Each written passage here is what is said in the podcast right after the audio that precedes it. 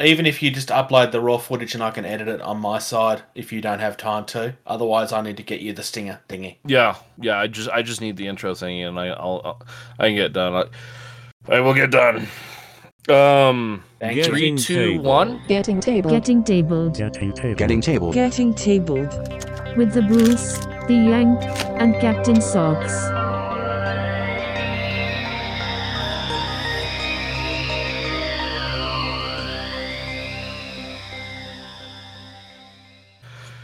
Hello, future people, and you are again listening to Getting Tabled with your host. He didn't know what Argyle and Socks had in common, Bruce. Yeah, that'd be me. For what, three years I've been trying to find out whether it was the White Sox or the Red Sox that you got your name from, and relevant to that at all. Nope, Which is True why you've never answered that damn question for me. that's right. You don't know what Argyle Yeah, is? because Awesome pattern. yeah, we, we were Come on, having a discussion. Like you, you, you were gone, or you had already gotten off, and we were talking about something, and I was just like, "Yeah, Argyle Socks," and Bruce was like, "What? Ar- what do you mean? I thought it was after one of the baseball teams." No. Yeah.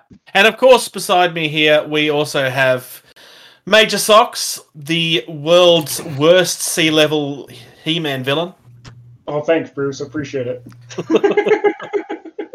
Come on, you tell me that it doesn't sound like a hero name from he- a villain name from He Man.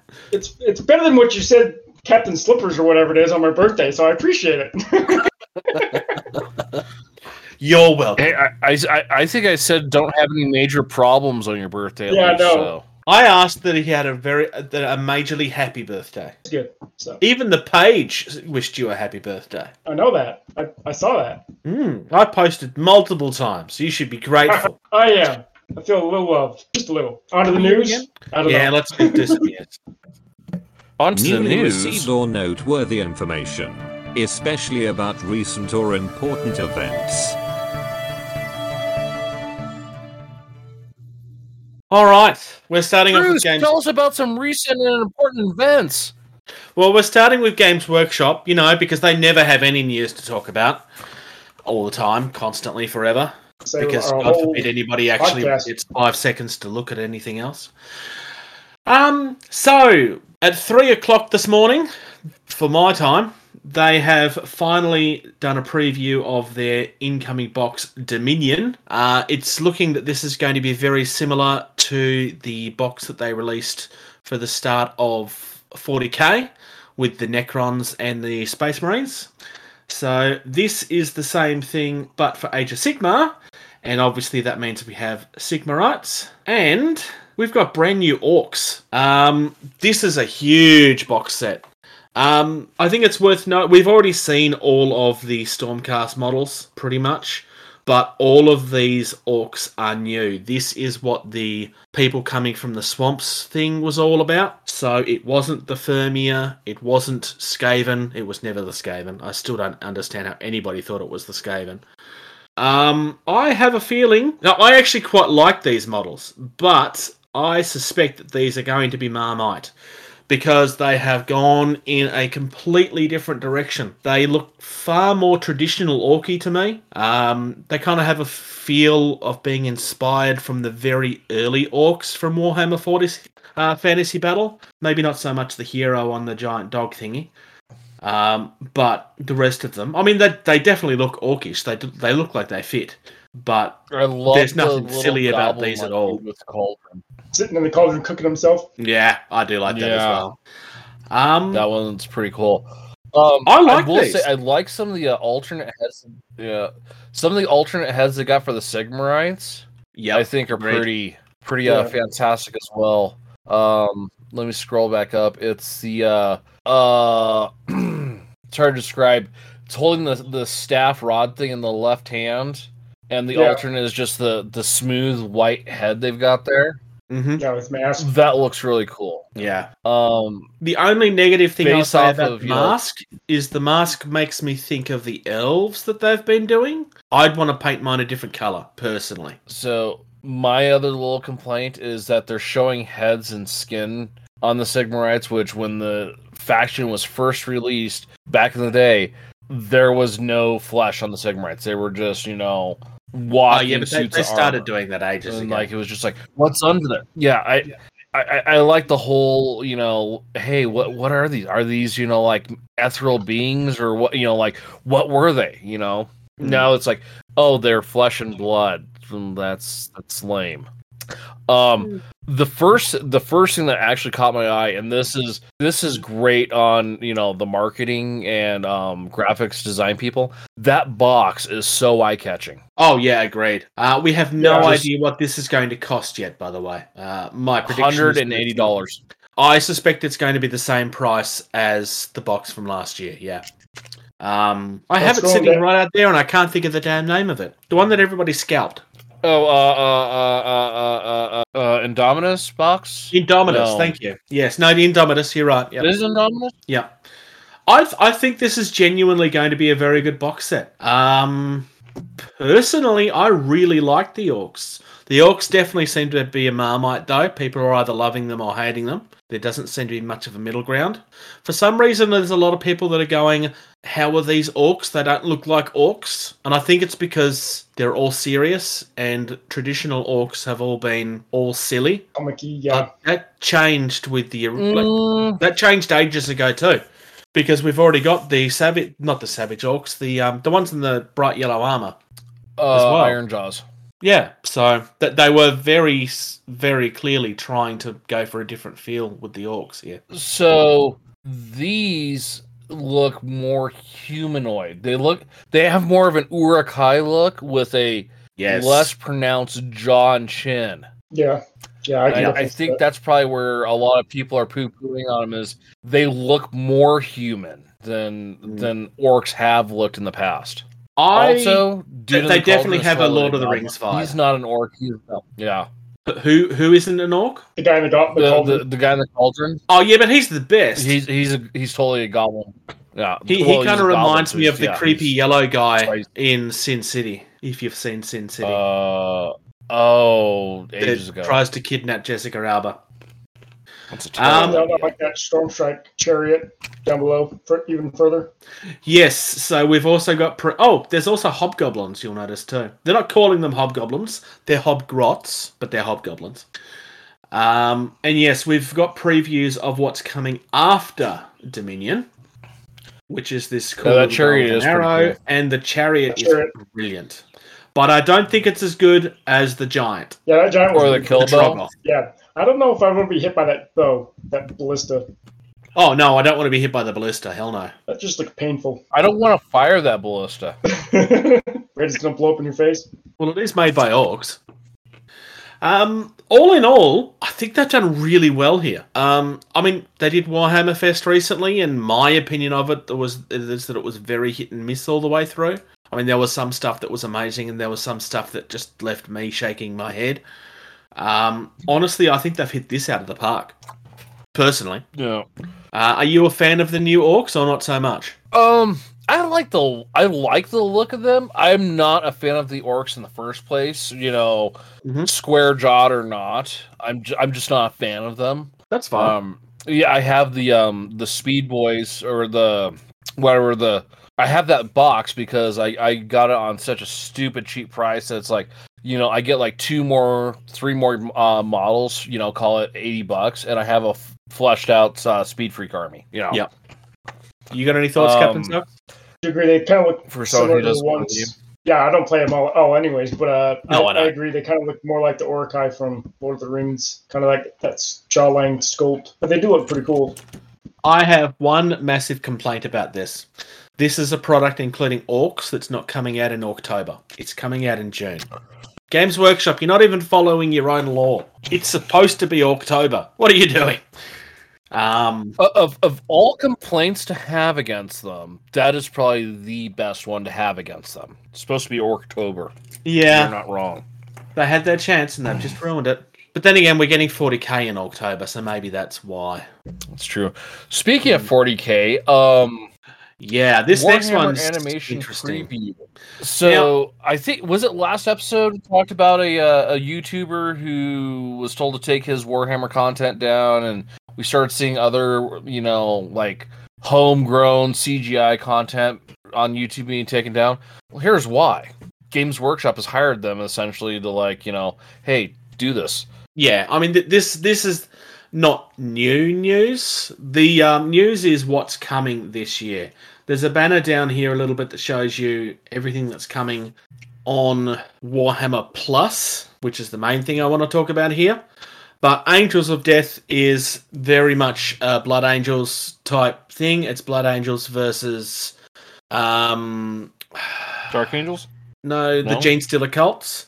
Uh, Astartes 2. Ooh. So they're actually just going straight into Astartes. Obviously, that must just be part of the canon, I guess, for that show. Um, but there's a couple of things here that looks like it could be very interesting. Everything on there is 40k, with the exception of Black Talon, which is going to be in the Mortal Realms, which is Age of Sigmar. Uh, So I'm kind of glad that there's something there. Yeah, I, I, I think to, to gloss over uh, Age of Sigmar uh, intellectual properties is total mistake. Um, I do think of, that of all of been more than those, the, the one. that it's kind of you know they've got what four, eight, nine, ten. There should have been at least three to four. Uh, Age of Sigmar is not one. Uh, the Pariah Nexus. Um, that one's j- just like yeah. I'm very interested to see how they do that. I mean, you know, space zombie skeletons. You know, with like weird god things. Yeah, I'm just hoping that it's not just. I mean, look, I know that this is all designed to sell stuff, but given that Pariah Nexus is also a product, that Yeah, I'm just hoping that it is actually a show that's worth watching. Here's the thing about this that I have concerns about, though Warhammer Plus. So. We don't know exactly what Warhammer Plus is yet, but rumor has it that this is going to be a streaming service of their own which I have massive concerns about because I'm not sure. Even with this, I mean, that's 11 shows, yes, sure, but that's not enough for a streaming service to be to be viable. And they don't. They only have one other piece of content that I know about. That's their own, which is the Space Marine movie that most people don't like. yeah. Um, I actually enjoy it, but I and, understand why uh, people don't. Yeah. Um, If it's a paid service, they're going to have in the- problems. the- I was going to say, typically with streaming services, of of all the streaming services that I have set up and used, with the exception of YouTube, because YouTube is YouTube, all of them are a paid sub service. Uh, Yeah. Crackle is the only one I've ever seen where there's like, what you don't have to pay for this, and there's some actually uh, like halfway decent stuff on there. Um, I Um, don't even know what especially if you're into anime. Um, uh, it is it's a Sony streaming service. It is free with ads, and okay. you're watching a movie, and there's ads in the movies. Like you know, you're watching on you know broadcast television. You don't have Yeah. to pay for it. There's a lot of anime, you know, um, stuff that I'd never even heard of. Um, but yeah, everything else, Netflix, Hulu, HBO, Amazon, yeah, there's always a monetary value associated with those. Yeah, Disney Plus, Yeah. oh, that's so worth it. Um, but there's always a monetary value associated with these streaming services. And if Games Workshop is going to come in and be like, "This is ten dollars a month," I'm Yeah. sorry, you, you what? So, there's a couple of things that I could see them doing. Now, this is just off the top of my head and based on the opinions I've seen of others elsewhere already. Um, they could try and make it more than just a streaming service. Like maybe you get access to the codexes and stuff digitally. Um, maybe they. I mean, maybe it's just cheaper. Um, I, from what I understand, it's not going to be just inserted into Prime or Netflix or whatever. It's going to be its own thing, from what I understand. Um, which I actually don't have a problem with that. I mean, I can understand that they're not going to want someone else to have control over whether this is available or not. But here's the the big issue for me, and I, I don't want to just poo poo on this, but the big issue for me this to me draws a direct comparison with something like the WWE network because it's its own separate genre that only has a very specific group of fans. Does that mean Yeah. other people won't enjoy it? No. But generally speaking, nobody brought into the WWE network unless they were already a wrestling fan. And when that launched, it had literally 40 years of content in it. I'd never even heard of that. So obviously, there's a great. it's now part of something else, but Yeah. um, wrestling. But The- th- the- these the guys, other- they don't the other have that. could they could take the stuff from the Discord down. yeah. Not Discord. the uh, other thing I would see why that they would want to do as like you know they're their own standalone thing. Um, licensing. So Netflix obviously shows different things in the U.S. than Australia and the EU Yes. and et cetera, et cetera. Same true. with Amazon. Same with if they're their own service, they can determine you know what countries and where. So it- it'll be it'll be interesting. Now now if they do something like you know like you know it- it's say five dollars a month or if you already subscribe to their their five dollar a month thing for your codex and stuff, you get this for a, a dollar add on or something like that. You know like Yeah, you know have have varying ways to get it. yeah. Um, and I know that we've I kind of said this too much you know. Yeah, I, I know that we've kind of said this already, but th- this is like we don't know what Warhammer Plus is yet. All of this is speculation. So it could turn out that Warhammer Plus is their own thing and that it's really cheap, or that it is going to be inserted into somebody else's service or something. Like all of our con- all of my concerns could be completely unfounded. But we won't know that until the end of June or early July. I don't remember the date that was thrown out there. Um, I mean, we will find out. Well, hey, we- it- you know, yeah, given our track record on guessing stuff, um, if they're smart, they do it as a uh, a two dollar channel subscription add on with Amazon worldwide, and you know it's part of your Prime subscription stuff. I'd probably pay for it at two bucks, at least until I finish Right. watching stuff. Well, then they don't have infrastructure. You know, which, what, tell me a country that doesn't have uh, Amazon. North Korea doesn't count. well, yeah. Um, I mean, this is potentially something. I mean, most of these series look like they're going to be really good. The animation quality in them is great. Um, some of them are you will love or hate them. I mean, not everybody loves Yeah. the black and white art style, with the exception of the red um, in Angels of Death, but it is what it is. Um, I'm definitely very interested to see what happens here. Um, but certainly not going to be an auto for me. Uh, it's going to very much depend on how this release happens. Um, I I don't even know if I'll check it out, considering how little time I have to do anything. It seems like to do anything these days. Sounds like me. right? yeah. Uh, next, So- uh, this we've talked about this. Uh, these guys before the the Black Site Studios. Yep. Their horror board game. Yep. Which I am going to be buying. Um. Okay. Yeah, I know, right? That's such a shock. I've already said it once. Um, okay, so they have got a new starter set. So this has changed since we last looked at it. Um, the first thing you'll notice, George, is that the big cabin is no longer in the starter set. Uh, Oh. That well, it's going to be available as a separate thing. The big thing that they that that was the Makes bit sense. that kept on no, well, it, that was the bit that they kept on having trouble kind of keeping stock for the game. And for anybody that was living internationally, it pretty much doubled the price. It, it, it Yeah. just ruined it. Um, there's a few people from Australia that have been commenting. I was not one of them, just for the record. Um, that I really want to buy this game, but I can't because it's costing me two or three times the price in postage. Uh, and apparently, somebody from the company's from Australia and had been frustrated about that for a while themselves. So they've got a lighter version of the starter set, but it comes with a few extras as well.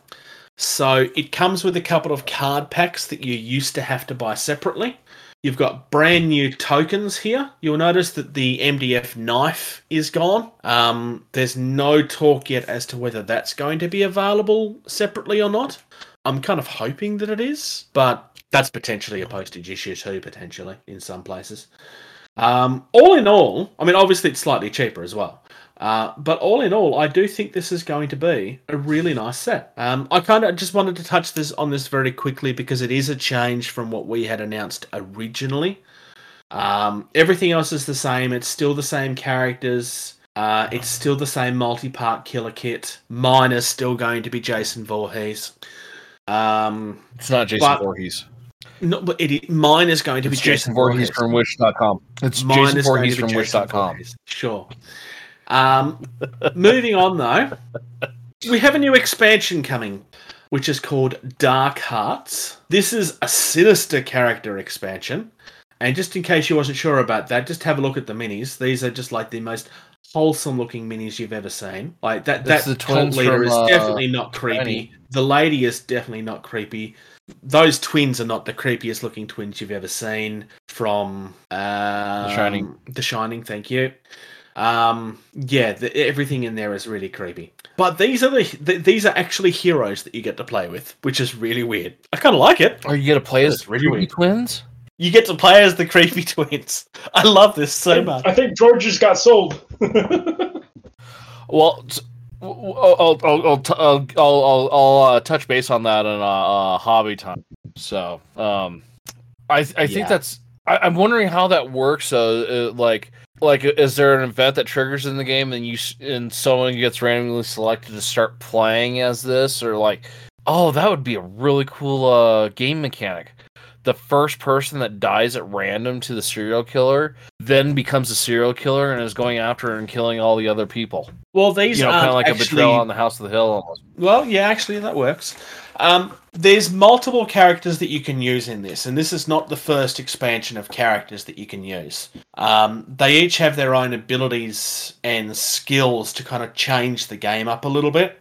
These will be very similar. I don't know what their skills will be yet, obviously, because they're not revealed yet. Um, I suspect that their creepy nature is going to play into their skills to some extent, but I guess time will tell. Um, I do kind of like the idea of a of a betrayal in the game there somewhere. That could potentially break it though, but I do like this idea. I mean, In saying that, there's also nothing that says that you can't just take one of these characters and just say, "Hey, this is the killer this game." right? Like, Yeah. There's nothing that says like, "What about those creepy Sorry, twins?" I- Do not scream, "Killer." Yeah.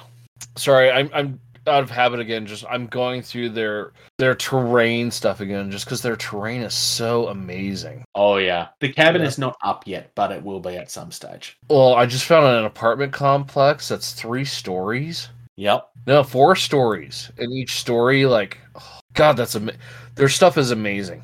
Yeah. Um, While George flat out amazing. While George drools, we're going to talk about some space elf terrain. Um, we have some. I've already got that pulled up too. Yep. So there's some sci-fi gothic terrain that's coming out from TT Combat. Uh, this was released this weekend. So this is the first exp- sorry, the first expansion for the space elves. Very much not Eldar. Um, I really love the look of some of this. Um, there are like Uh, the, the generators, the generators look amazing. Yep, I agree. Um, very much space elf feeling. Uh, they've got the fins and everything right. Um, see, this is how if you want to do something in 40k, this is how you do it. You make it feel like it belongs, but you very much make it your own thing. This is not taken straight out of 40k. But it feels like it belongs there. That's how you do alternate stuff. Uh, no idea who worked on this, so I'm just going to say, hey, Lewis, tell them we love it. If it was you, then ignore that. We'll just We'll talk to poo-poo you later. Um, I'm going to touch on this just very, very briefly, just because Michelle kind of thought it was worth touching on. Um, all of their scenery now is coming with how long it takes and how difficult they're going to be. Uh, just yeah, I was just looking at this. This is It- really cool. This is it's just trying to make things easier for everyone. Yeah, it's kind of nice. well, it, it it'll remove a lot of the intimidation factor. I don't know how many times I've talked to people who are like, "I'd love to t- do this, but I I just I don't know if I can put the stuff together." And you know, I'm like, Yeah. You ever build a model car? No. Okay, yeah, you might run it. You know, oh yeah, I built a lot of those. You're not gonna have any problems if you you know. Yeah. I, I, I super like this because I mean, you know, you know, the the the I probably would not even attempt, you know, the expert only MDF kit, you know, because I don't have that much experience with it. It's going to be interesting. Um, they've got clear symbols for like things that aren't supposed to be glued and when you're supposed to be folding things, and yeah, it, it's good. or a sub assembly, or hey, you're done. Yeah. Hey, Games Workshop, pay attention. Your instructions should be more clear on this stuff, especially with the sub assembly stuff. There are some sub assemblies that you say in your rules that don't have a symbol on them, and they really should. Fantasy Flight had the same kind of issues somewhat with their, their Star Wars Legion stuff. So I'm hoping Atomic Mass game. How, how are the instructions of Atomic Mass games for uh, Marvel, Marvel, Marvel Crisis? Um, there was some errors early on. They had to release like updates because there was no part numbers and stuff on things. Uh, but they seem to have gotten past that to a large extent now. Well, Um, hopefully they can fix and they have digital Legion then. versions of everything too. So Yeah, hopefully they can fix that with Legion because, like I said, it was kind of hit and miss with Fantasy Yeah. Flight stuff. I, I will Um, say uh, one of the most entertaining things I see on the groups is someone who posts up a sprue and they're like, "What's this? It's not in the instructions anywhere." For Games Workshop, yeah, uh, you get that with them. Like occasionally with the Marvel stuff, you'll have like, um, I have two heads. Why do I have two heads? Because they've given you a bonus just just because there was room on the sprue. Oh, oh I thought something was wrong. No, no, it's just a bonus. Or, or the usual thing of the bases where, uh, what's this little thing next to the base? Is that, uh, it's a can to decorate your base with. It's rubbish. What? Like it's meant to be rubbish on the ground. Oh, because it's just a bonus. Moving on though, we haven't talked about bot war for a while. Um, we have a. This is like a limited mega deal set. This is another one of their pr- their um pre-order deals that they started doing a few a little while ago. This one is a That's new version of the Builders and Destroyer. So the original version of this was definitely not um, the Constructicons. And this is definitely not the Constructicons. This is very much its own thing now. They've definitely made a very, very positive improvement on this. Um, like there is no way that you could ever argue that this is the Constructicons or anything now. Um, I apparently he's say, looking at the looking at the images, like all these look like very original ideas, with the exception of the jet guy. Yes, which is a bonus. He's not actually part of this model, but um, apparently he's like he's like a titan from the earth that's been corrupted in some way. Um, so the idea is is that the builders are all individual models. And for those that are not fan, fans of Transformers, they can combine together to become this giant guy. I kind of like the fact that he's kind of like got the ground and that in him, uh, and that's the jet that George is referring to. This is just an exclusive mini for the bundle. Um, this is going to be live from June 1st until June 8th, but they're only selling 35 of these sets. So They're very out. much a thing for the community. I suspect that this will sell out within the first day. Um, It already But says if you're sold out. interested- no, it's not up yet. It's not up because it says sold out of stock. Yes, because if you read, Oh, it I, I, says I, see, available I see. between the 1st of I June. read. I also I literally read. just said this. I'm glad that people listen to me. It's very important. I'm Why would we important. listen to you, Bruce. No, you are not. Oh, fine. I'll go and cry. Um, you also get some limited edition dice as well, which I didn't even notice the first time I looked at this. And he's Australian based, right? Yes, yeah, he's based in Australia. You may want to get those dice then. um, so yeah, th- this is all resin as well. Uh, it's going to be a black resin. All of his resin stuff is coming coloured. Ooh, Yeah, uh, this has really been getting some really nice attention lately. that sounds intriguing. Black resin. If by chance you were curious about this when we had our interview last year with the guy, there's also an interview with On Tabletop slash Beasts of War on their YouTube channel. I'd really recommend listening to it if you was interested in the game. He talks a little bit more about how the, the laws moved on and stuff. But we have a new on. version of the wet palette coming that I purchased two months ago, three months ago, I forget. Something like that. Um, I am backing this um, because I want to get the I. updated version of it. Well, there, there's an update kit that you can buy that'll just like convert your original one to the new one. Um, No, I'm just gonna get the new one. well, yes, you don't have the existing one. I am less than impressed with my army painter one, which was about the same price. So yeah. Awesome.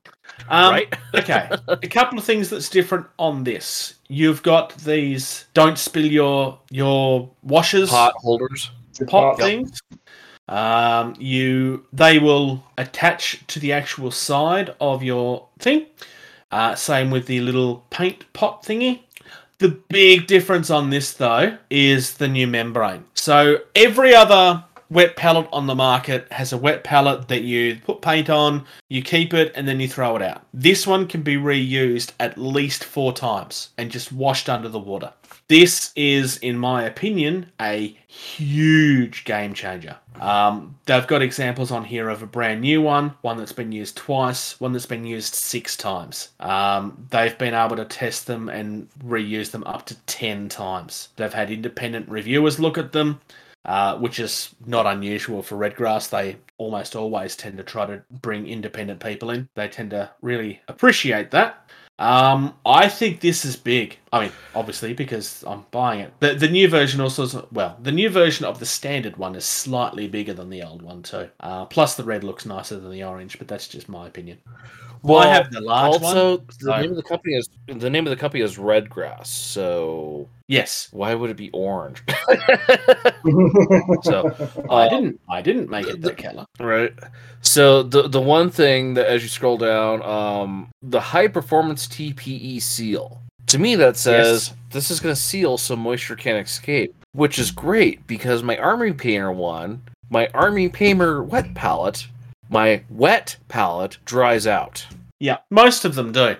Uh, and this does work. I, I I own this, and I had it. I, I this is one of the things that I tested. It, it it actually does hold the wetness. It's really really good. The only thing I would possibly say about this is that I'm hoping that the final version of the pot holders are not 3D printed like that one clearly is. Th- Um, These are obviously prototypes, so yes, yeah, I, I would I would assume they're going to be you know injection molded for the, and that's the other thing I really like about these two is like so you know if you get the wavy and the pot holder, it's like you gonna you can have them on there lengthwise or shortwise or like on a corner from each other or or the the wavy as they call it you know is designed to also hold the brush with the tip of the brush is over the wet palette instead of like wherever and like you getting paint on stuff or on your table or you have to stick it in the water for the time being and then you have to redo everything you can set Yeah. it down do something pick it back up and go I, to, to- I- mean it's it's obvious when a company takes the time to design something for for hobby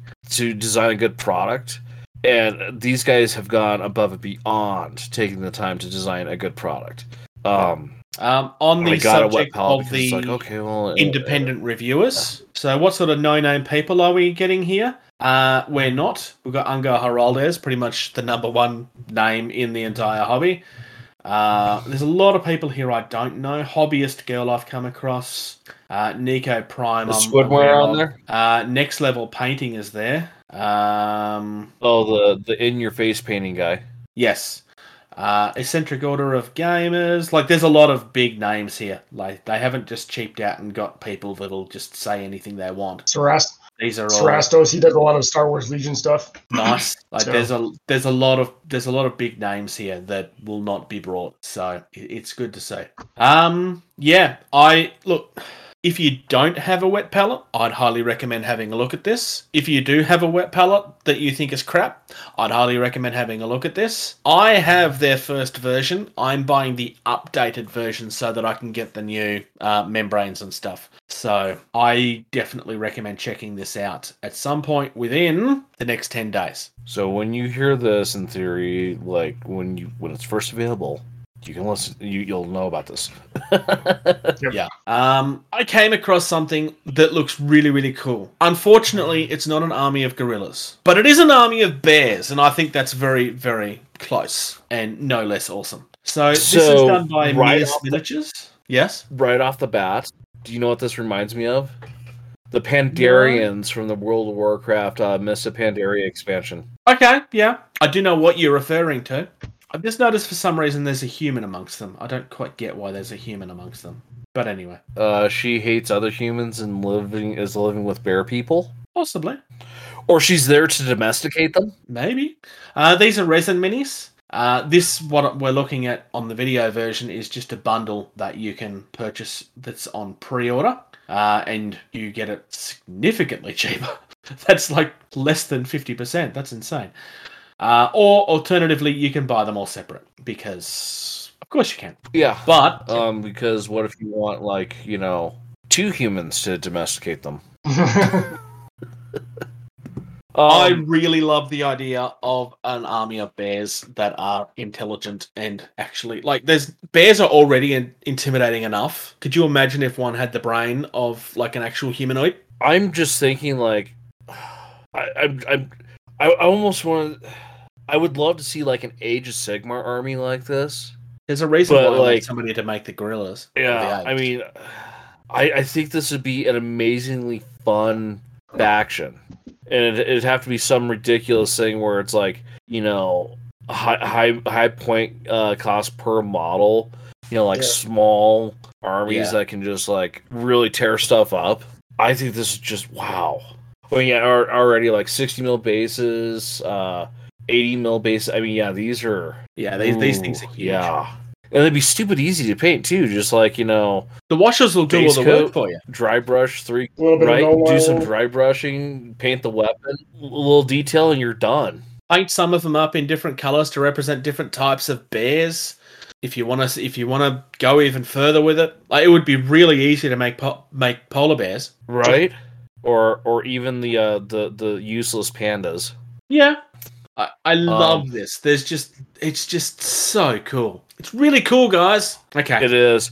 Uh so someone needs to take the time and write like, you know, based off like this base size and whatnot, like the hit points, move stats and everything, and then based off the type of weapons, like, you know, how they hit and everything, just so you can like go buy something like this and import it into whatever game your friends play. Be like, I got bears. Mm-hmm. yeah, that'd be cool.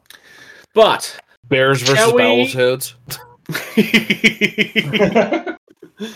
shall we focus on something else? Indie. Definition. Independent. Type. Slang word. Jargon. All right. This week we are looking, well, this fortnight we're looking at uncertain scenery, which is a really odd but really cool name for a company. I don't know. There's just something about that name I really like.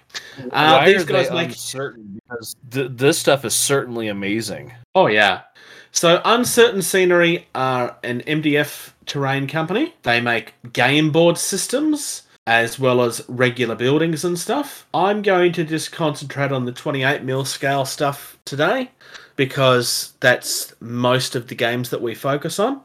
Um, I've just gone into the boards at the moment, so you could use these to actually make your actual gaming board. Um, you've got like full on streets and tables and actual like um underground segments to them and you could make multiple layer tables of this stuff which is just insane. I, I kind of like the idea that you could play on multiple levels like even underneath the table that you're playing on. That's kind of cool. Yeah. uh a bit I- insane but cool. I'm also just thinking about the you know the co- the concept of like you know building a display board where it's like you have like some cohesive pieces you can Oh, put together to display your army with too. Yeah. Yeah. Um, if we go into the actual buildings and terrain pieces, I'm going to just look at Industrial Wasteland for a moment. Um, That was my wrestling very name in high school. well. It, it's a very similar. I'm I'm just sticking because it's a very similar kind of feel. Um, you can definitely see the inspirations here, like the landing platform and so forth. Um, but it does again, it feels like its own thing. It doesn't feel like it's just stolen out of any one particular. It just feels like it belongs in sci-fi. Uh, but it's not just all stuff that may or may not fit with a sci-fi world 40,000 years in the future. There's also some fantasy stuff. I quite like the castle tower, for example. Stained Yeah. glass. Ooh, castle. Yeah, I was just looking through those as So- well. I will say this: someone who can design uh, fantasy terrain out of MDF and have it look good is amazing. amazing.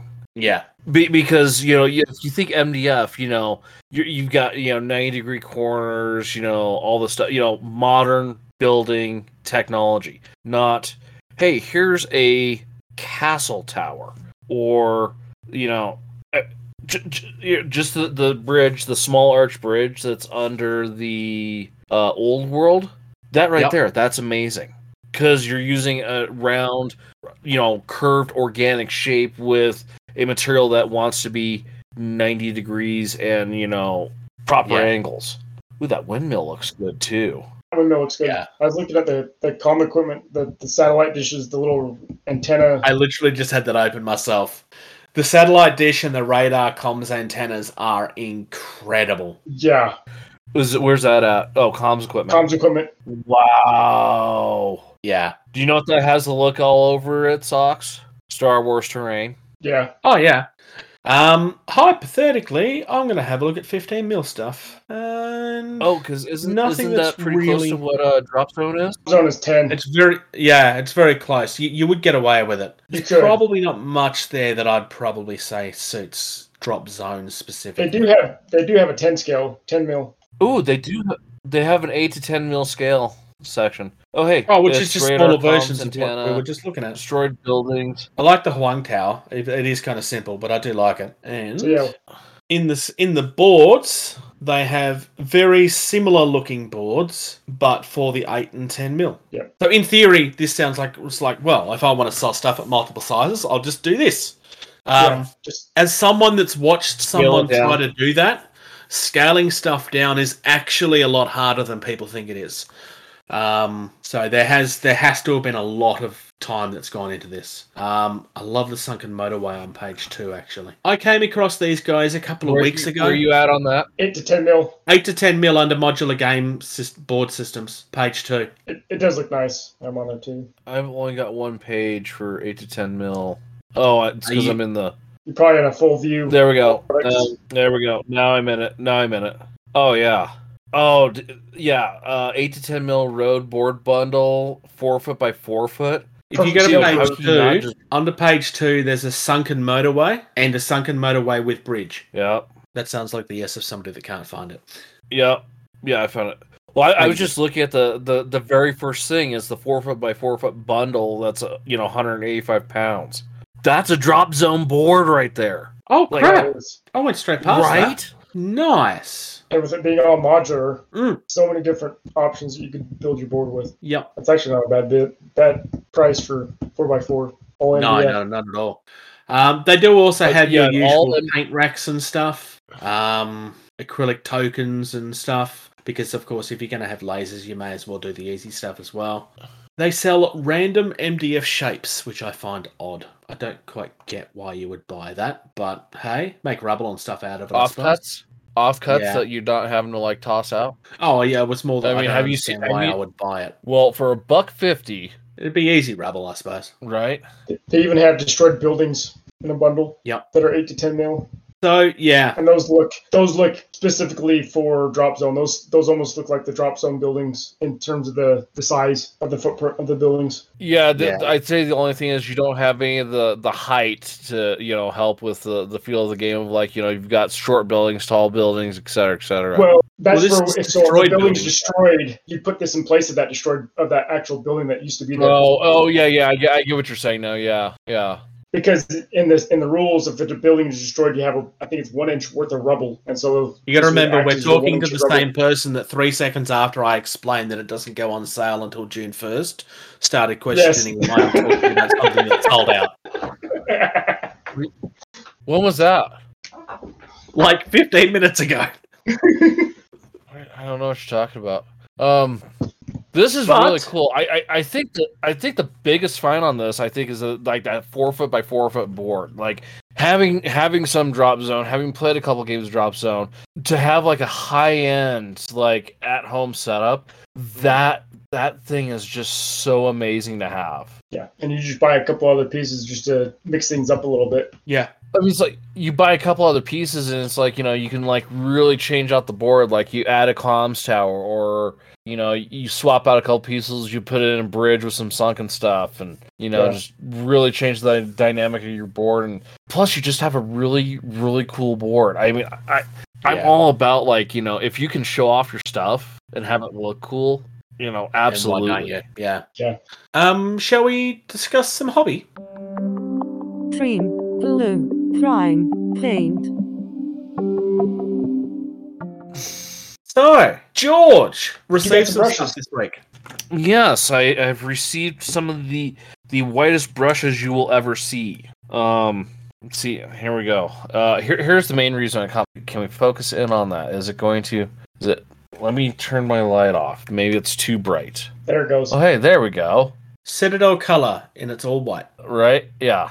Um, Uh, I did get some of the the synthetic Citadel brushes, uh, mainly because you know I wanted to see like how the Citadel synthetic dry brush compared to um, the uh, uh, the regular dry brush, which I also have uh, from Citadel, which is not synthetic. Um, Mhm. I, I did get the dry brushes because well, dry brushes are one of those things where it's like you go through them, you tear them up, you destroy them. So Yeah. having two or three dry brushes sitting around, not a big deal. Nope. So, uh, per our last podcast, though, I did pick up a couple of the shade brushes since I was politely ridiculed on my shade brushes.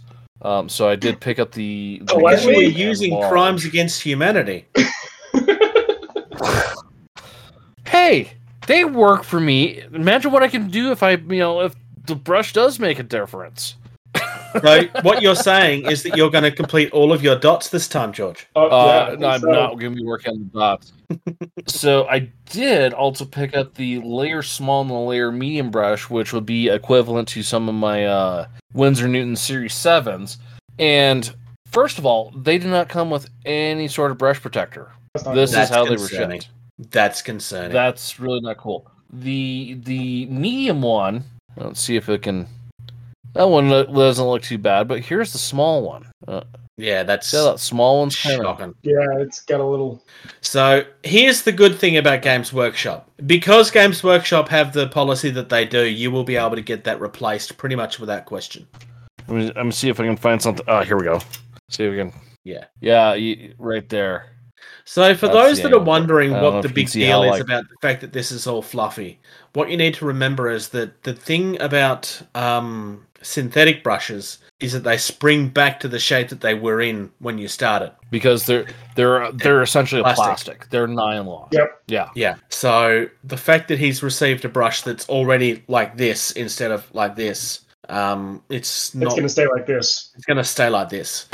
Um, Yeah. But Games Workshop should replace that for you. All you need to do is email customer service. They'll probably ask you for a couple of pictures. Um, Yeah. I would probably So bring I- up the fact that they didn't have any holders on them as well. Yeah, I when when I, when I first opened that, I was just like, you know, obviously like you know the shade brush and the the large dry brush. You know, Oh, yeah, it's like yeah, those like those stick out, and the other ones like, and I go through, you know, and then it's just like, you know, I'm like, well, wait, this one doesn't have a protector on it. This what's going on? So, Yeah, and that should have A little on it. That's concerning. not acceptable. um, they don't feel any different. You know, it's a nice, smooth, painted brush handle. Feels great to hold, just like any brush handle. Uh, Yeah. I'm gonna turn my light back on because there now I'm. I don't feel like I'm in the dark. Um. So yeah, we'll see. Uh, it, it is a three day weekend here in the U.S., so I'm gonna try to get some paint in. Um, and and do do a full? review on them and whatnot. I got Friday off. Um, hum. I got Friday off. So I have Well, I have I, I I have a four day weekend as well, but uh, uh, Sam is graduating from middle school to high school, so I'm doing that Tuesday. So that's my that's my fourth day. Fair enough. Um, but uh, to go along with the hobby, uh, last weekend, uh, and you guys saw the picture of this. Uh, I pulled out Cthulhu Death May Die and played a game of that with Sam. Yeah, And nice. and going back to the the creepy twins from the that one game, uh, I played as the kid in that game, and holy cow, that's a powerful character. nice. Uh, we were playing uh, uh, against Hastur, the yellow the Yellow King, and the kid had an ability of if as you you can level level up these abilities, and so I got it to where even if I'm within a square of a summoning portal, anything coming through the summoning portal takes half damage. Have you and seen so I'm yellow sitting there like, yeah, I uh, uh, the kid getting like six uh, yellow signs on the kid. Nice. Um, I was I was a dice roll away from like dying from insanity, but it was really cool because since I, I I leveled up and things coming through portals, you know, were taking half damage coming through the portals when they were summoned. I was summoning the Yellow King like crazy, and so he's coming through a portal. I'm next to that portal, so he was coming through and taking half damage right off the bat nice. it uh, it made the it made the game very um easy towards the end like oh look he's summoned oh he's already taken half damage let me shoot him once with my gun that I've got, you know, nine dice and I know, you know, one success he- equals one damage. So, um, yeah, I found a very overpowered character in that game. Nice. And, and and she's just a cute little innocent girl with, you know, a teddy bear and a hand on fire. Totally normal. Yep. Yeah, that, that I see that every day down the street. Right? Yeah. Oh, yeah. I'm no. I, I'm. I'm not gonna say it, especially after the last couple of years. I was. I'm not gonna say that. I'm not gonna. Captain Socks. Yes. So uh, I haven't been doing much hobby time. However, my boys got uh, a split core set of Star Wars Legion uh, for Christmas this past year, and they've been putting together some stuff today. So I've been helping them out, uh, putting together some droids and some clones. Uh, but last uh, this past week, our local game store opened up for in-store gaming again. So we went to the store last night. My boys played a little 500 point skirmish game while I helped watch and, and do some pointers and watch some other players. So that was my hobby time. So uh, here in a couple weeks, I will be moving down to Florida, and I will be taking some of my droids and some of my paints. And in my free times that I'll have in the three weeks that my family will be staying behind because of moving truck issues, I'm going to be painting some stuff in the evening. So I'll have some more hobby time here in, the, in a few weeks, in about a month. Nice. Yeah. So, Bruce, I guess Thunderboy or, or Bruce. Uh, we'll go into gonna mine speak in the first. voice of the Thunder Boy. Yes, well, we'll go into mine first because that will give me a chance of actually bringing up Thunderboy's thing because I forgot to leave it open. Um, personally, I have been stripping models. Um, so I don't remember if it was the Are last they episode working or the episode before. um, I had been using a paint thinner to do it last time, like a very strong, don't get it on your skin or your skin will fall off type thinner. And I just really, I shouldn't have done it inside. I really shouldn't have done it inside, but I did. no, Yeah, I know. Um, but I wanted to try the Dettol. That's right. It's version, getting cold, which is a lot this time of year safer. now, huh? What was that? Sorry. I was gonna say it is. It's getting colder for you this right now, so you don't want to be outside doing stuff as much. No, no, and yes, it is getting cold. It's still what- cold. what right is now. it? Sixty degrees. Sixty degrees. I'd be like dead. Uh, sorry. Here, let me our let, version of 60 degrees. talking. Yes, I know. I knew what you meant. Let, let- let me convert my freedom height.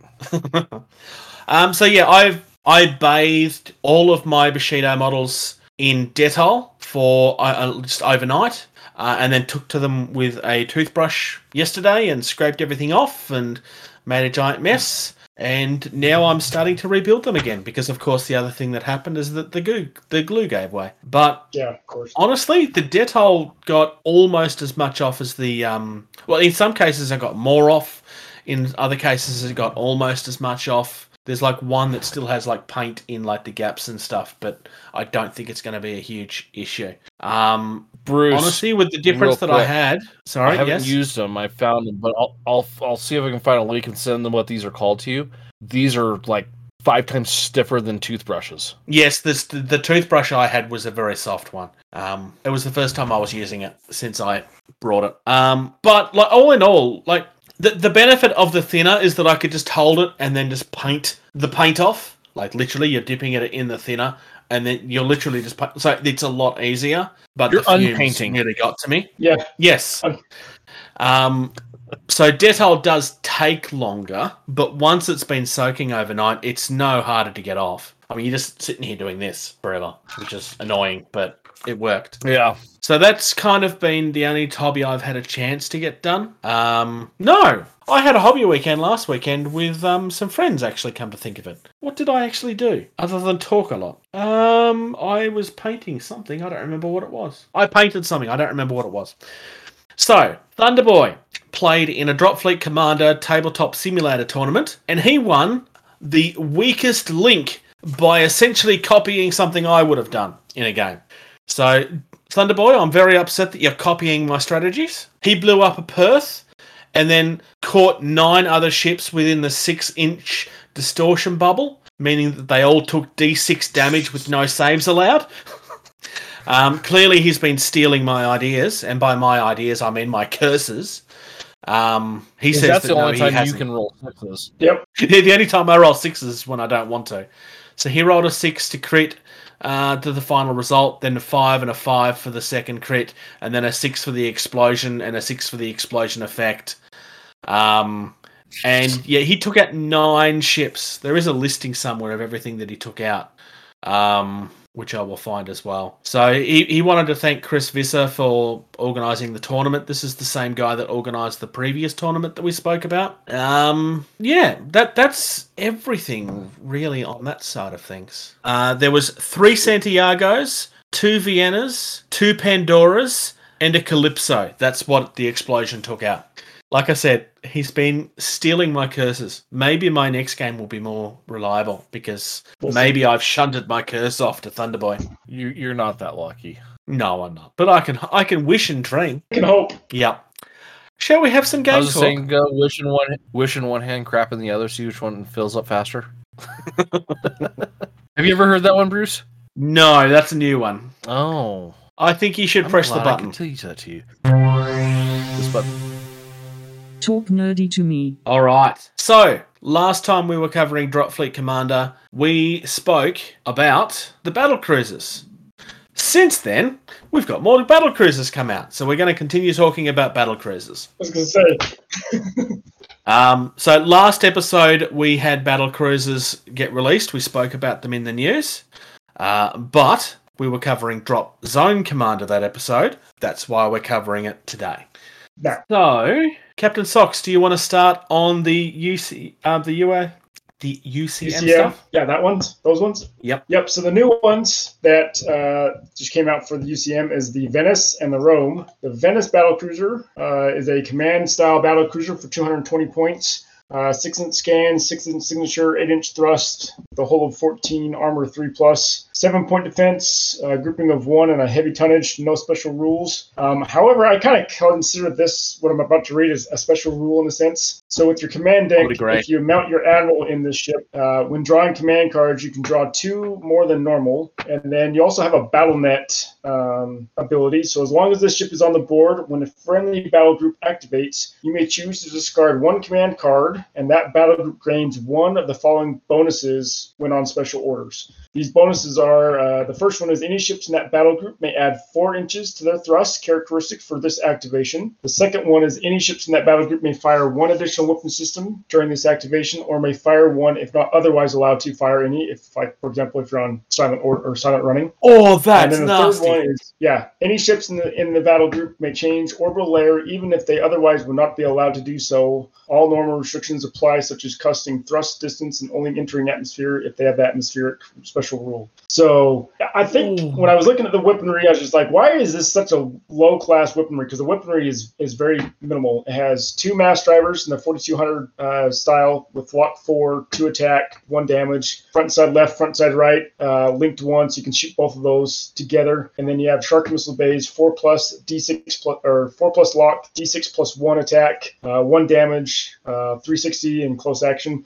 So when I saw the the, the minimal weaponry on there, it's like this is not worth taking. But then when I read through the, the special abilities that you get because of the battle, the command style battle cruiser, I was just like, actually, some of those are pretty nice. Yeah, this might. That is ridiculous. I'm, I'm going to withhold Yeah. my thought until we cover the next one. That is ridiculous. So the next one Um, is could I also say that this looks a little ridiculous? What was that? I, I I think the Venice looks a little ridiculous too. Yeah, I I don't really like the look of the model. I have to agree. It looks having that hole in the center of it. It just looks weird with all those command or the com antennas sticking out underneath. I agree. Mm. Uh, What if They you're do on the middle of the top it and is, you get to the middle on the bottom? I, I understand that it should be they should be hanging down and like that, but they could almost put those on the top row instead of having that underside with the hole in the middle. Yeah, you're not going to get me to argue with you on that. Um, yeah, and then we've got the Rome as well. Yep. So the Rome is 170 points, so 50 points cheaper than the Venice. Uh, same stats in terms of the primary ones, except for you got 15 point defense. So this is very much a heavy point point defense support style battle cruiser. Uh, has launch and AGS of nine. So AGS nine allows you to use uh, nine additional point defense towards a friendly ship if they're within. Uh, I want to say it's four inches of you. Uh, it's been a while since I think it's your close action range. Or yeah, you're right. Um, so the it has the same style mass drivers, the 4200 as the Venice, with a lock four, two attack, one damage, front side left and right, with linked one, and then shark missile bays, uh, four plus, d6 plus one, uh, one damage each on those close action, and then it has two heavy torpedoes with a limited one shot. So two torpedoes on the on both sides, one on each side of the ship, uh, with the launch of one for those. So pretty good support battle cruiser, I would call it, um, Yeah. especially with all that point defense and the AGS nine. Um, but then you got the heavy heavy torpedoes to, to pack a punch. Yep. So the heavy one time in the torpedo, nine inch thrust. They've got a lock value of two plus, an attack of four, and a damage of four. That's potentially nuts. Yeah. So I what were don't you know, say? if I had to pick between the two, I'd, I'd have to pick the Venice over this the the realm though. That that Venice with that special ability, Yeah. that is for like do that you know like in the first two turns. That is nuts. Because four I inches extra think the thrust. Venice might be a must take. Oh, In all, hon- I I don't see how you can't take that. It's just too. especially it's with not. I'm not saying it's the are. groundbreaking, but there's just it's too good not to have in your list. The That, support that now that gives you a UCM to fleet. get up to speed with the Scourge and the Shaltari. Yeah. Um, Yeah, that's and correct me if I'm wrong. It's- it, it's- it's, it's the ridiculous. first of the um the like overly like support command barge type things. We haven't really had anything like that yet. No, Uh, I don't think we, n- not with like to that level or extent. Um, Hmm. I mean, most of the support stuff has been like little frigates. yeah, Yeah. Nothing like you know. yeah, because we've had the Jakarta, which is a AGS style frigate. You had the PHR version, which um, deflected locks. You had the the scan one that the UCM had to, to ping ships. So yeah, you're right, George. They've all been frigate style size support ships. This is the first Yeah, even cruiser heavy tonnage size ship that's a, very much a support ship. yeah, because the Shaltari's uh, support ship, even the Opal, is a frigate. So Yeah, that's right. Yeah. So on the Scourge side of things, uh, we're starting with the Scourge Shadow, 205 points. It's got a six inch scan, eight inch signature, 10 inch thrust, 14 hull. It's got an armor of four plus, eight point defense, uh, grouping of one, and it's a heavy tonnage. It's not special at all. And that means that this is giving up all of your stealth options that their previous battle cruisers did have. battle cruisers. That's true. Uh, sorry, yes. That's true. Uh, and for that, you get a Megatron Lash, possibly the best name for a weapon I've heard in a long time, because Megatron is an awesome character, and screw you if you don't agree. Death to Optimus Prime. Um, sorry. Um, it doesn't have a lock value. Your Decepticon propaganda is not appreciated. All hail Megatron. Uh, it Megatron has four attacks. Uh, he does one damage, and it's a front narrow. Mauler B. I gotta double check what the Mauler. Can you look up what the Mauler does again? I've forgotten. Mauler is where your lock value is the armor of your opponent that you're shooting Yes, yes, that's right. Um, and it does have Scald. Uh, you've also got an Oculus Beam Array. It's three plus lock, uh, two attacks, two damage front. It's also got Scald and Plasma Tempest, three plus, two d six plus four. It's actually quite a nice one. One damage front nice. and side, and it's close action with Scald. The big thing, however, is that it's got four launch. So, first thing, there's an error on this page because it should have launch in its special rules for the ship, and it doesn't. Um, Yep. Sorry, Lewis, got to point it out. Um, I expect that they'll be fixing things like that soon. Um, moving on, we also have the Umbra, which is a weird name. So this is also a battle cruiser, 195 points, uh, exactly the same stats. Yep, literally exactly the same. Um, still nothing special apart from something very similar. Oculus Booster. At the end of this ship's activation, pick one enemy ship anywhere within its front arc in line of sight. Place an Oculus Booster token next to that ship. A ship may have only one Oculus Booster token. You may remove the Oculus Booster token when the ship's group is targeted by a single friendly ship. If so, the firing group gains the following bonus against every ship in that group in coherency with the ship token, sorry, with the token ship for that firing action. Weapons with the Oculus in their name activate Scald whenever in scan plus signature range, and also increase their Scald penalty to 3 plus instead of 1 plus. If unused, Oculus booster tokens are removed during the roundup phase. Oh, nasty with that Scald Plus bonus. Yeah. So this has an Oculus Beam array of three plus. Sorry, lock is three plus. Two attacks, two damage. Front Scald. Uh, Plasma Tempest is exactly the same as the other one. This also has fighters and bombers, and it's got four of them. So again, there's no launch in it special, but there should be. Um, I know which of these two I prefer, and it's quite heavily. Oh, I kind of want to take both of them, but I don't see how you could pass up the Umbra. The Umbra is just too good. Yeah. It's It It's gives another you more range for your scald, for your for your um scald, for Scald weapon. and it makes the scald more powerful. Yeah, I think uh, I, it almost seems like that. You know, they're they're going like making this uh, support battle cruiser. It's like it- it's making it too good to like not take it. It's not going to break If the game makes sense, by like, any you know- means, but it's a very very good ship. I d- the Megatron gun though is really cool. I do like it, but I just don't So see I how you say can. pa- this though. You could you could take both, but I, it's a lot of points to take both. Yeah. Um. The Umbra Are, gets my. are vote. you familiar with Babylon Five by any chance? I am familiar with are it. you yes. are you familiar with? Um, I'm I'm slightly disappointed. The Scourge Shadow doesn't look like one of the Shadow ships from Babylon Five. They would get sued for that. They can't do that. Well, obviously yes, but I mean it's like I know. Um, I'd I'd have to take the Umbra too. It's yeah, that that that boost for the Oculus is it's just it's too good. Yeah. Um, Captain Socks, are you cool with the PHR? yep, I'm good with them. So Starting the first one, we got Pompeius? the Pompeius. Uh, it's 180, 180 points. Sorry, I Eight-inch pulled up- scan. Go ahead, George. No, no, go ahead, go ahead. I, All right. I just pulled up the image of, of one of them. I had to start laughing. Oh, okay. Six inch signature, uh, thrust of 12 inches, hull of 15, armor 3 plus, 7 point defense, grouping of 1, and a heavy tonnage. Uh, it has a heavy quad battery with a lock of 4 plus, attack 4, damage 2, front arc, which I love because finally we have a, a forward facing heavy weapon as a PHR. Uh, it has It's not caliber. front narrow uh, yeah, not front narrow either. Uh, it has a caliber of heavy and super heavy, so really good at taking out battleships and other battle cruisers and dreadnoughts. And then also has And fusillade, then four, fusillade which is four. yeah, awesome.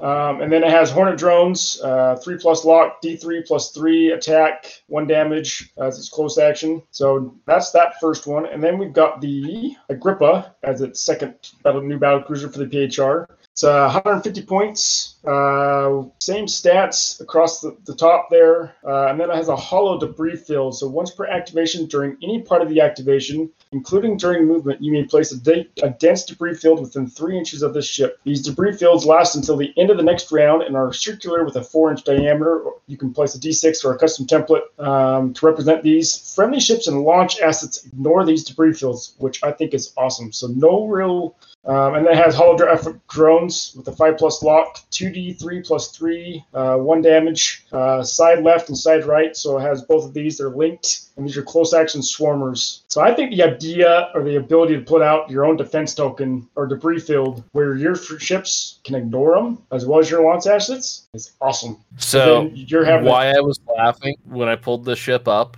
the side pod where the holographic drones come out. You got the two little silver things, which are the eyes, and you have a big underbite jaw going "Uh," on the side of the. Okay, yeah, I Sure. can't unsee that now.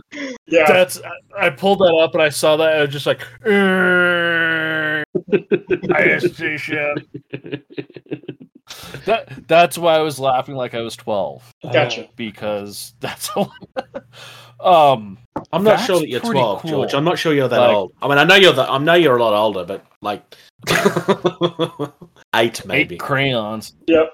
Oh, um, this is really cool as far as like yeah, using this in conjunction with stuff to protect an asset you're trying to get up the board. Um, Yeah. Using just that, this but then you know, to protect an asset that you're trying to get to protect a, dreadnought, uh, yeah. a ship that you're trying to get into a side arc to unload. Um, yeah. A also- troop, troop, troop also ship. i think yeah i think these phr battle cruisers look really good Yep. if you compare Right, them yeah. to first gen and second gen battle cruisers these look so much better. So much way better. Um, yeah. Uh, I, I, I- I have to go with the Agrippa. I think. Oh, it's the Agrippa hands down for me. Hands down. Yeah. I I think Captain Silver, would uh, Major both. might be disagreeing though. Oh, you like both? Okay. I, I like both because because how many ships in the PHR have huge heavy weapons that are forward facing? Oh yes, yes. I mean, I'm not battleship- saying I'm that the other one's the battleship with dreadnought, none of them. Because I got twin lasers and I got a small little small little mass driver turret on the front of some of them, and a, and a burn through Yeah. laser on, on Yes. the majority of them. If I'm not bringing in a, a battle cruiser or a or a battleship or a dreadnought, I don't have heavy forward facing weapons. Hmm. yeah, I'm, I certainly, I'm the- not the hating on the Pompeius- other one. I just the Agrippa is must take, and even No, more I must agree with take that. than everything Agrippa else you we've to so far. Yeah, I, 'cause I just that ability to there's I, I just think it's so like the the like it's so in line with the PHR of like you know their dreadnought has you know the huge bombardment bombardment ship of like hey you can wipe a sector out hey this ship you can throw up a fake debris field this one you can like add ages to stuff this one you can this one you can you know it's like it's like they have like little cool things like I want to do this this game and oh we'll throw in a little bit of this you know like we're the scourge. We have Scald. Have you heard of Scald? With- When we're We heard you like it takes skulls. minus one- We've yeah. given some skull to your skull so you can skull while you skull. right. This is like, hey, you can put up a debris field here. You could put up a debris field around a ship Four because inch it's a friendly field. ship. Oh, oh, hold the phone. Four inch diameter, Put a debris field around an opponent's ship. ooh, and they take damage on their But it's gotta activation. be- Yeah, yeah. It says place a de- Yes. de- dense debris field within three of this ship. What does that Yeah, do? I'm That say- knocks six off of range, right? Yeah, yeah. and And if you put it over a ship that has to move, then they're going to have to take damage too. Yeah. Um, I want to see someone do that now. let's have a look at the shenanigans, shall we? So we might have to take their The name away Shenanigans. because they're not really they're Um, not doing all of the shenanigans at the moment. I was gonna s- so so all the factions, at least one of the new battle cruisers has like some crazy special rule of add Do this or thrust, do that. add oculus damage. Place a debris place the field. debris field. Um, the Shaltari are just like so. Uh, we're gonna start with the the Goethite. Uh, it's a battle cruiser, two hundred points, twelve inch scan, three inch, sixteen inch signature, shields no shields, obviously, ten inch thrust, thirteen hull. Uh, armor is five up, four up. Shields no shields, obviously. Point defense nine, grouping one. Tonnage heavy launch is the special. Um, hyperwave cannons, three up lock. Four attacks, two damage, uh, front arc, uh, corruption. Uh, that was a Scourge only torpedo thing that now the Shaltari have, and so I don't know what that is off the top of my head. So I am going here to corruption or corruptor. Oh no, that's not corruption. that's different. That's corruptor, not corruption. No, it's corruptor. Corruptor is the Scourge thing. This is is it the same thing? Did they change the name? You're the one holding the rule book. Well, I only have a Gen 1 rule book. Yes. Well, this is why I'm saying. In my Gen 1 Hang rule I book, it says corruptor. This special rule says corruption. Now do you see where I'm I'm my, uh, inquiring? It could be a typing error. I suspect that it's a typing error. Okay, if so the, if it is, then it is the same uh, character that is on the uh, Scourge torpedoes, um, which uh, causes ongoing damage. Uh, ships take a critical hit from a corruptor weapon. Also suffers equivalent fire crippling damage effect, although in this case, no additional damage is caused immediately. In addition, at the end of each subsequent subsequent activation by the corrupted ship, roll 1d6 for each point of hull it has remaining. Roll of 6 causes another fire effect to break out. This effect continues for the rest of the game and is not eliminated even if damage control efforts succeed in extinguishing all of the flames. So that's pretty cool. Yeah. Um, what's really cool is it's your traditional Shaltari 3 up block with at least 12 inches of range with four attacks, two damage each. So statistically, you're looking at uh, four saved damage or four damage you get a save on, four damage you don't get a save on. Statistically speaking. Yeah. Or wait, no, three up, four up. Okay, so, uh, you got your one and two. So yeah, um, so at least one that you know, possibly one, two that you can roll save on, one that's going to be a crit on on average in theory, then ish, give or take. Um, that's pretty cool. Uh, load fighters and bombers a four. Um, that's cool. Uh, Shaltari fighters and bombers suck. So okay. Um, moving on. Uh, the Hematites. Uh, this is a battle cruiser, also 200 points. Yeah, 200 points. Um, same stats 12, 3, 16, 10, 13, 5, 4, 9, blah, blah, blah. Um, no special. Uh, this one has a quad thermal lance cannon. Lock of two up, four attacks, one damage, front narrow arc, burn through. Um, oh, I didn't talk about the rating? close action on the other Doesn't one. say. Doesn't. That's clearly another error. Uh, yeah, Yep. there's there's no burn through rating. So you can burn through for forever there, um, George. they both have. Ooh, what? That would be broken as. Sh- Yeah, it would be. yeah. no, it's. Especially on a two up. yeah, I know. It's two going. up. I'm going to go back and find the original article. I suspect that it's a typing error. Um, they both have harpoon cascade, which is uh four plus, uh three attacks, one damage, front side, rear, close action. Um, no bombers. Um, yeah. Um, both. I give I. I, I give it to the goethite because it has corruption, unless that it has like a burn through eight or something like that for the the other one. Um, just because it does have that corruption special rule.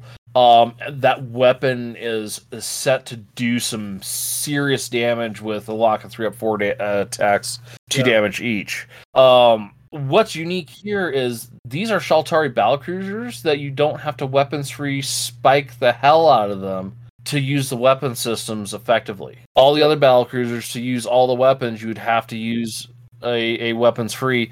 These guys only have one weapon system each. They're also the only faction that doesn't have a massive special rule for one of them, which a little disappointed in.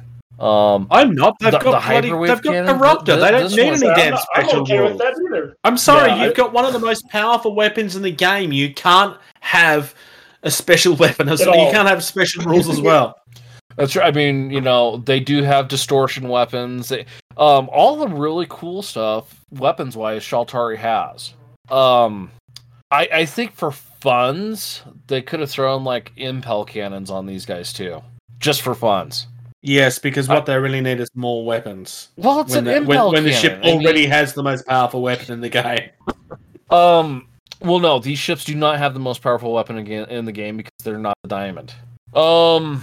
I don't know. With I, that I have to give it to the goethite. Yeah, the corruptor. The corruptor does make that pretty gnarly. Um, especially with Shaltari range. Oh my god! And then Yeah. uh, the the one scenario where you get like additional scan range that Oh yeah, Shaltari should not be allowed to play that uh scenario no. because it gives you if you get both the comm stations, it gives you a scan range of like eighteen The, the entire board. or something stupid. Or no, pretty much the entire board. 17 scan range 17 yeah um i have to give it to the goethite um that being said so rule of cool which is the coolest looking battle cruiser of these new battle cruisers coolest looking. of all the battle cruisers yeah rule of cool which one's the coolest looking Actually, really hard.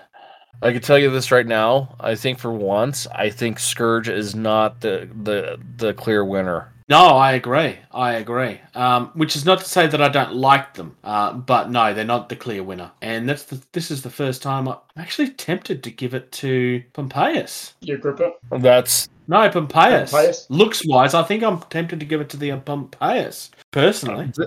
that's my pick too with the, those the the heavy quad batteries just like i am a big space fish and i have big guns um right behind that though is the rome uh, i think the rome looks really cool with the the underslung uh two giant torpedoes, hanging there off the front like a couple of you know i i was gonna say testicles but yes torpedoes um the Rome is very phallic. I'm sorry. You you can't tell me that that is not a phallic ship. All right, George. Would you like to know what your burn through is? What is the burn through? 12. Oh my I'm gosh. sorry. Um, what? The burn through is 12. On a Holy two crap, up I think- lock? I think that's the strongest burn through without my overcharge. Oh, damn. Uh, I can't, can't see see. it, Bruce. You're you're you're uh. Oh, No, the sorry. quad cannon, locker 2, attack 1, damage 1, front narrow, burn through 12. Okay, I- so it- you said attack of one. This is attack of four listed. No, attack a 4, damage of 1. Okay. Holy on tw- on a two though. Does anyone else has a two on a on a burn through? Uh, one so of the the, Romulus, which is the UCMs, P- so the PHR Romulus has a 14 burn through, but its lock is three. And that's the super hypernova laser. So no one else the has a two up lock on a burn through. I'm not sure. Um, let me look through the uh, UCM right now. The UCM, one of their ships do, yes. Is it the some- uh, the uh, the if Avalon? nothing else has a- is three. Uh, there's something else on this that I've just noticed. What what did you just notice? St. On the Petersburg is Scourge ship. There's a ty- there's another typing on typing error on that. Um, it's not Mauler B. It's Mauler eight. Oh, Okay. Works the Um, same way still- as burn through weapons. Its block number is equal to the arm, so we that bit is right. But on top of everything else, the shadow also has a burn through of eight. Oh. Okay, that's um so in my Gen 1 rulebook, everything I'm seeing for UCM is three up lock for a burn through. Um yep, that's what I'm seeing too. Um, I believe one of the dreadnoughts have plus two.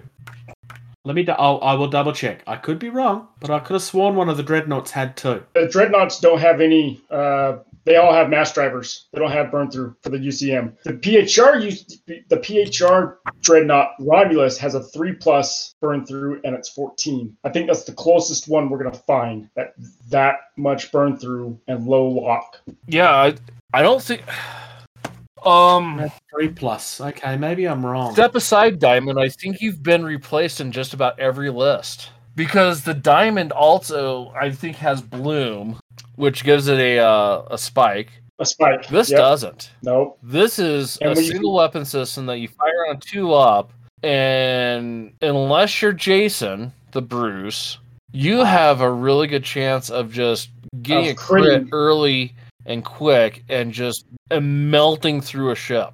All right. I went about four Agrippas when I faced one of your ships. Nope.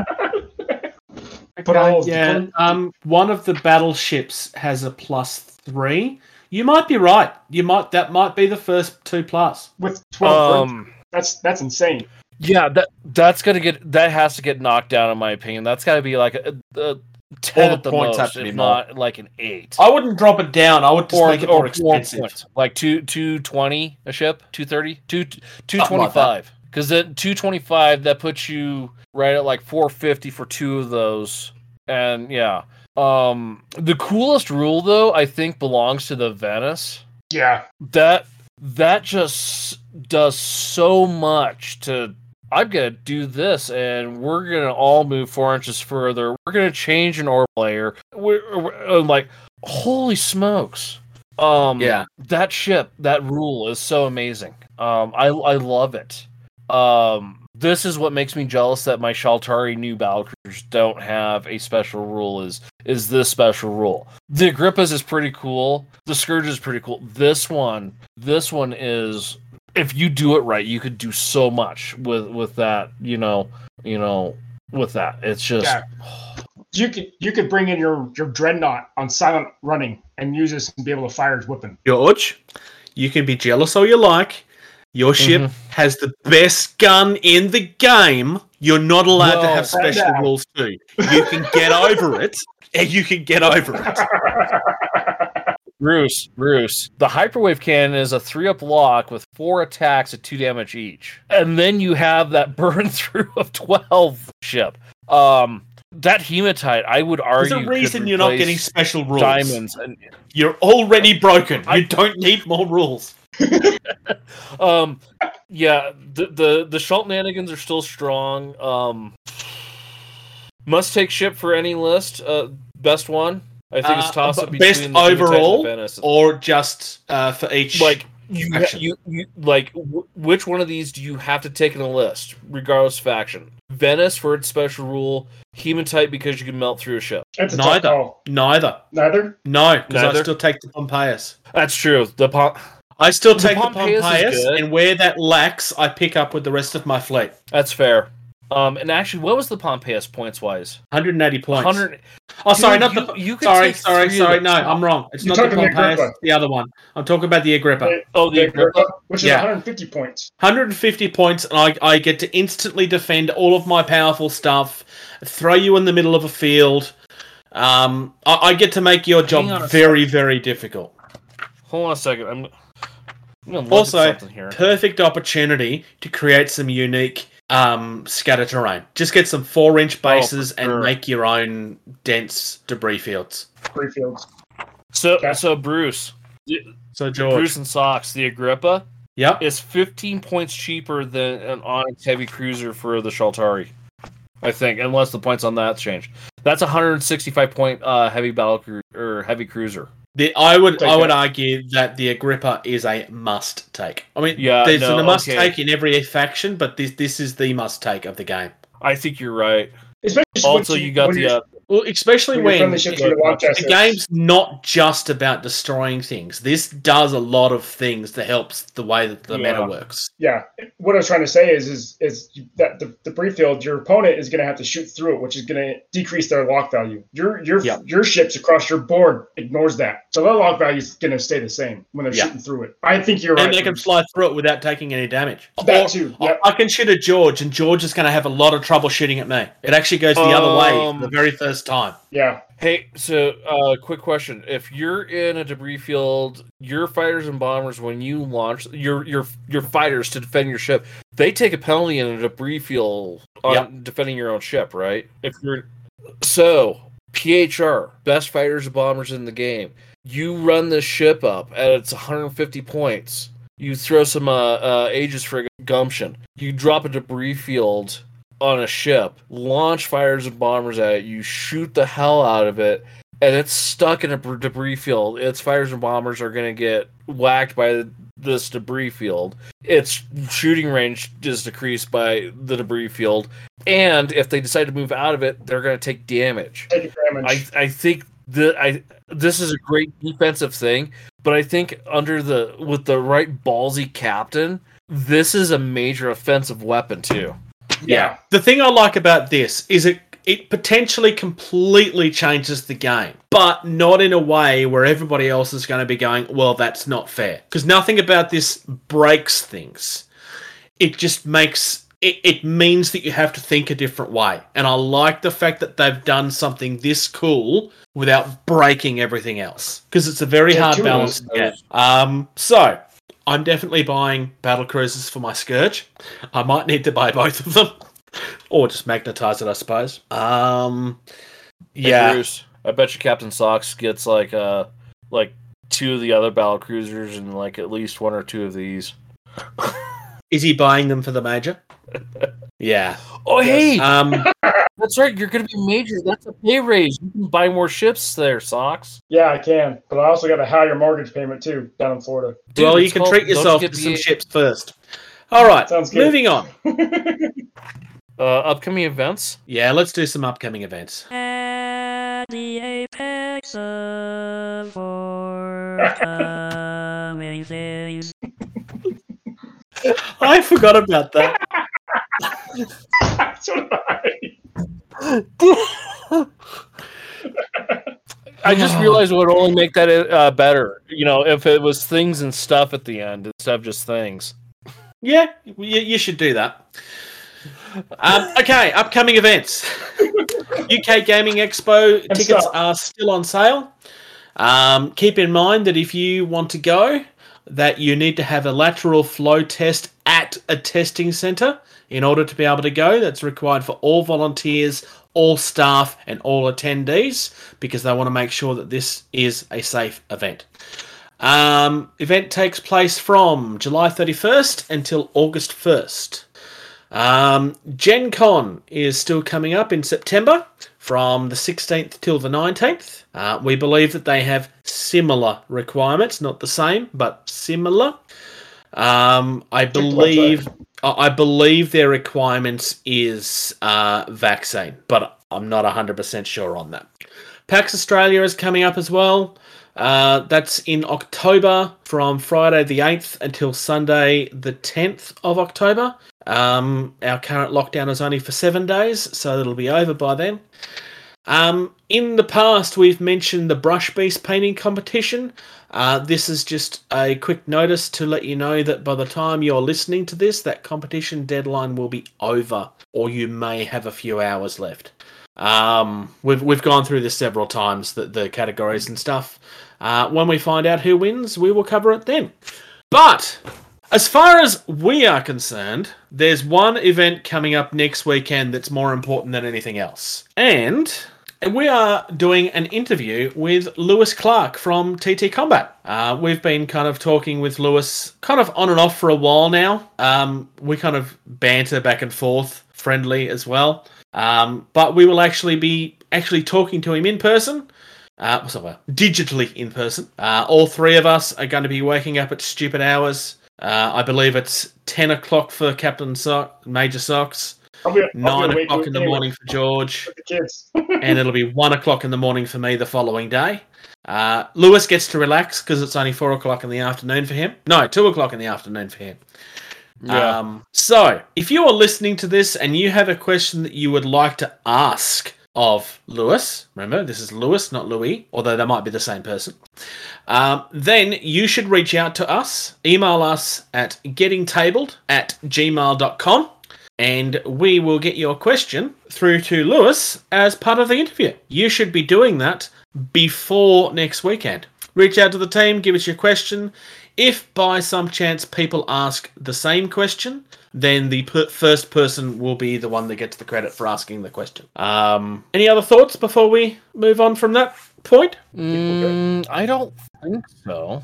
Cool. Into the bumper then. And with that, what? No. Uh, do you want to do that bumper? I was just gonna read it and not do that bumper and be Okay, be lame fine. because it's, If you enjoy us, If, if Um, you enjoy us, please support our Jennifer. Patreon. Patreon.com slash getting tabled. If you would like to keep in touch with us through social media, check out our Facebook, facebook.com slash getting tabled. You can look at our YouTube content by searching Getting Tabled. We are the first 10 to 15 results. I've already given you our email address, gettingtabled at gmail.com. Twitter and Instagram are at Getting Tabled. And all of our content can be found on our website, which is gettingtabled.weebly.com. So much better than the original one. except now you just said that, so now I'll take that and then I'll play that, and you just be so much better than the original one every time.